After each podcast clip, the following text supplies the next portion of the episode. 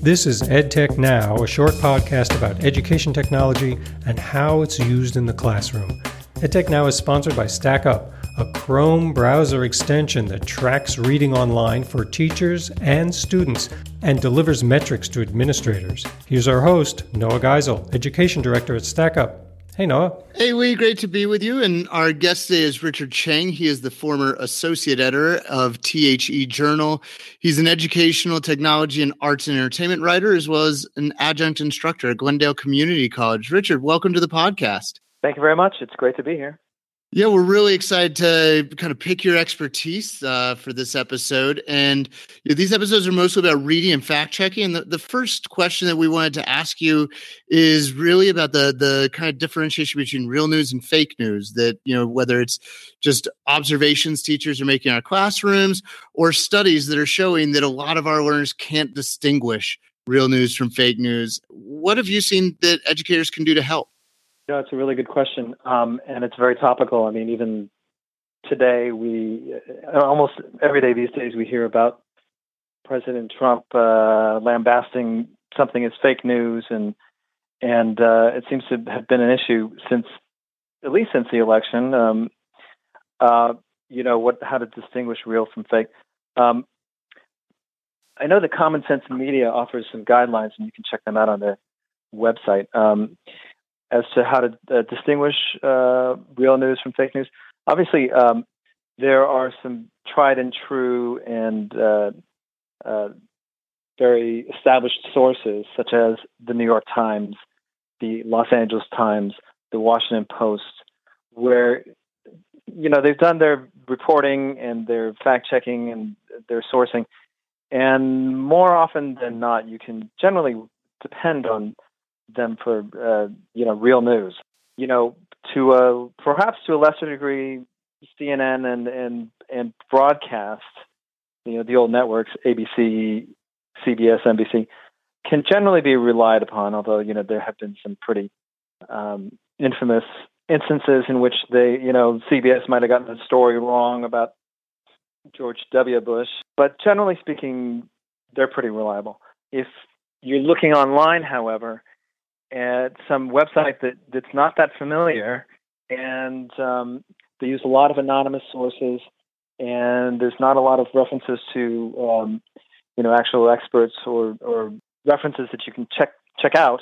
That can be dubious, and, and you know, I know that sometimes Facebook has put up uh, stories that have been accused of being fake and not real. If they're There's a lot of anonymous sources, and there's not a lot of real experts or sources or references that, that you can track down um, and Google even and find out who they are. Then I would not rely on those as your primary sources. Great advice. And and kind of transitioning from the idea of what teachers and students can be doing, you, you mentioned Facebook, and you know we know that that's a source where a lot of students and even families are getting their news. And um, you know there, there's been some pretty public you know efforts on Facebook's and others' parts to fact check and vet those sources. You know, as a journalist with a high-level view of these efforts, how do you think they're doing um, so far in um, helping readers uh, kind of pre-vet the content that they're going to encounter on their platforms? Oh, that's a good question. You know, I think they're doing a better job. You know, uh, initially they um, hired real people. You know, there's value to real people, believe it or not. Uh, they initially they hired real people to go out and search for good news stories and to um, Uh, post them on sort of the right-hand column of Facebook, where you'll see sort of a feed of news. And then they decided, in the interest of speed and um, I guess saving perhaps some money, that they would automate some of that and get rid of some of the, the human editors. And that's where they got into trouble, because automation doesn't always is, can't always distinguish real from fake, and will pick up a random story that's out on the web somewhere. And Facebook was accused and you know, known to have uh, put out stories that weren't entirely um, true, or, you know, um, and they got into a little bit of trouble with that. Um, subsequently, they they made agreements uh, with some major news organizations, such as the New York Times, and uh, some broadcast networks to um, carry New York Times and Washington Post stories on their site as if they're, you know, without a link back to the source.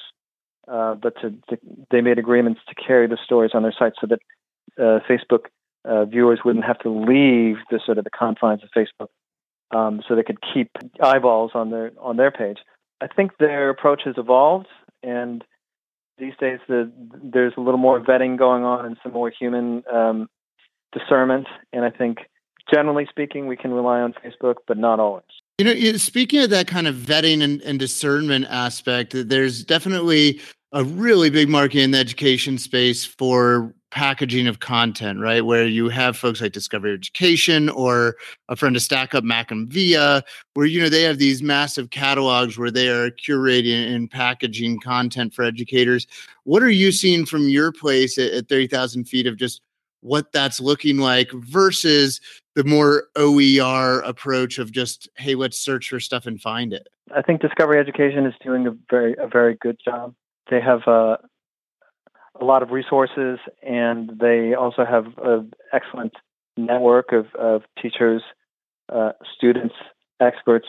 Um, and so they have what they call their tech books, and they do, they go through a lot of, um, you know, trial and error and retesting with, with the, that stuff. And, and there's a lot of um, oversight from actual K through twelve Uh, educators and administrators. I think that they're doing a pretty good job. I guess, you know, there's the O E R or uh, online educational resources, which are still being explored. And I think the challenge for educators is uh, now that they have all these free resources out there, they not only have to spend time uh, teaching a curriculum, but then they also have to spend time building a curriculum and reconstructing it, you know, for today's students.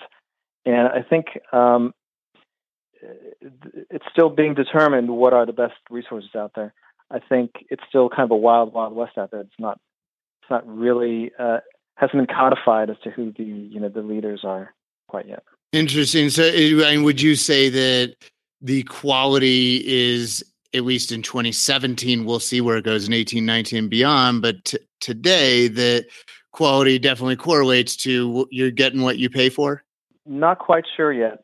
Certainly, you know, with Discovery Education as your, as an example, I would say that, you know, without uh, being necessarily an advocate, I think uh, you would probably get what you pay for because it's pretty well tested, and um, it's in line with uh, curriculum standards, you know, the core curriculum and uh, state standards out there. I'm not quite. I, I'm not sure if I could stand by. You get what you pay for. It's still. It's still kind of a.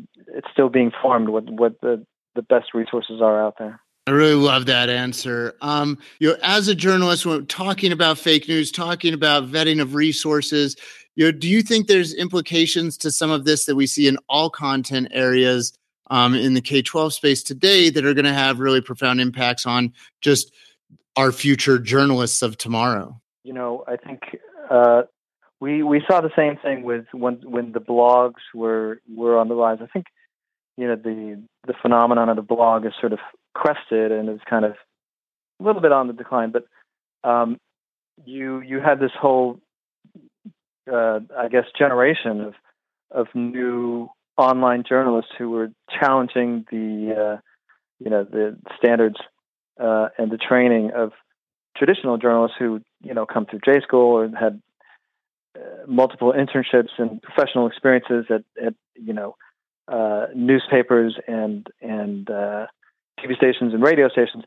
And um, I think, you know, we are we're seeing that challenge, you know, today, the sort of the Wikipediaization of of news and information, uh, where you have a whole slew of online journalists and bloggers and and um, social media uh, denizens who are who you know perhaps don't have the same approach or training and are relying a lot more on uh, information online, on anonymous sources, on um, things that you know sources that we uh, are not necessarily uh, accustomed to.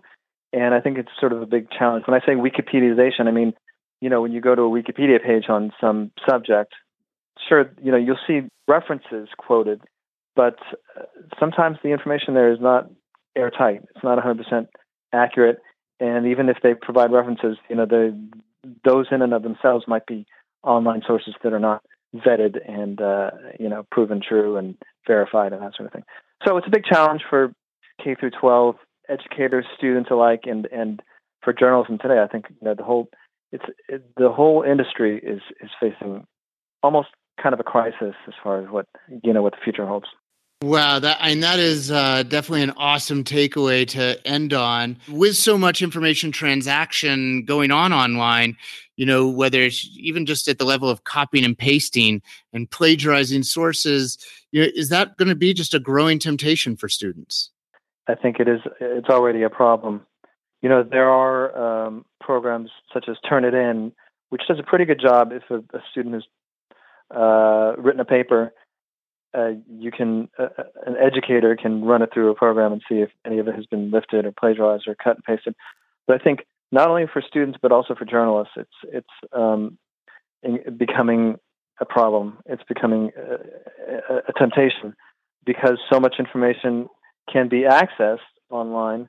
Uh, and, you know, in a way, it's a blessing. You have all this information. You don't have to actually go out and do any research, or you don't have to go to the library anymore.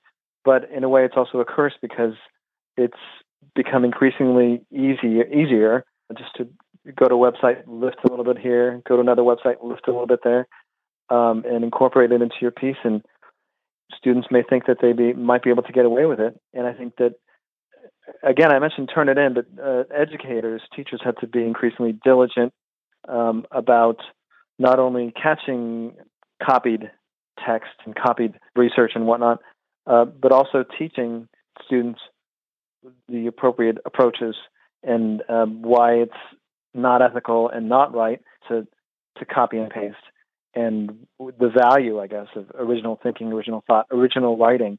I think that needs to be emphasized in, in the classroom. Richard, just thank you so much for being on the podcast with us today. Well, thank you very much. It's been a pleasure. This has been the EdTech Now podcast, sponsored by StackUp, the only tool that unlocks the learning benefits of the entire web while providing the accountability educators need to measure progress and engagement. With StackUp, you can measure and report online reading and learning for your entire district in less than two minutes. Go to stack up dot net. We post all episodes on SoundCloud and iTunes. Visit us on Medium for show archives and notes. That's medium dot com slash edtech now. I'm Lee Schneider. Thanks for listening.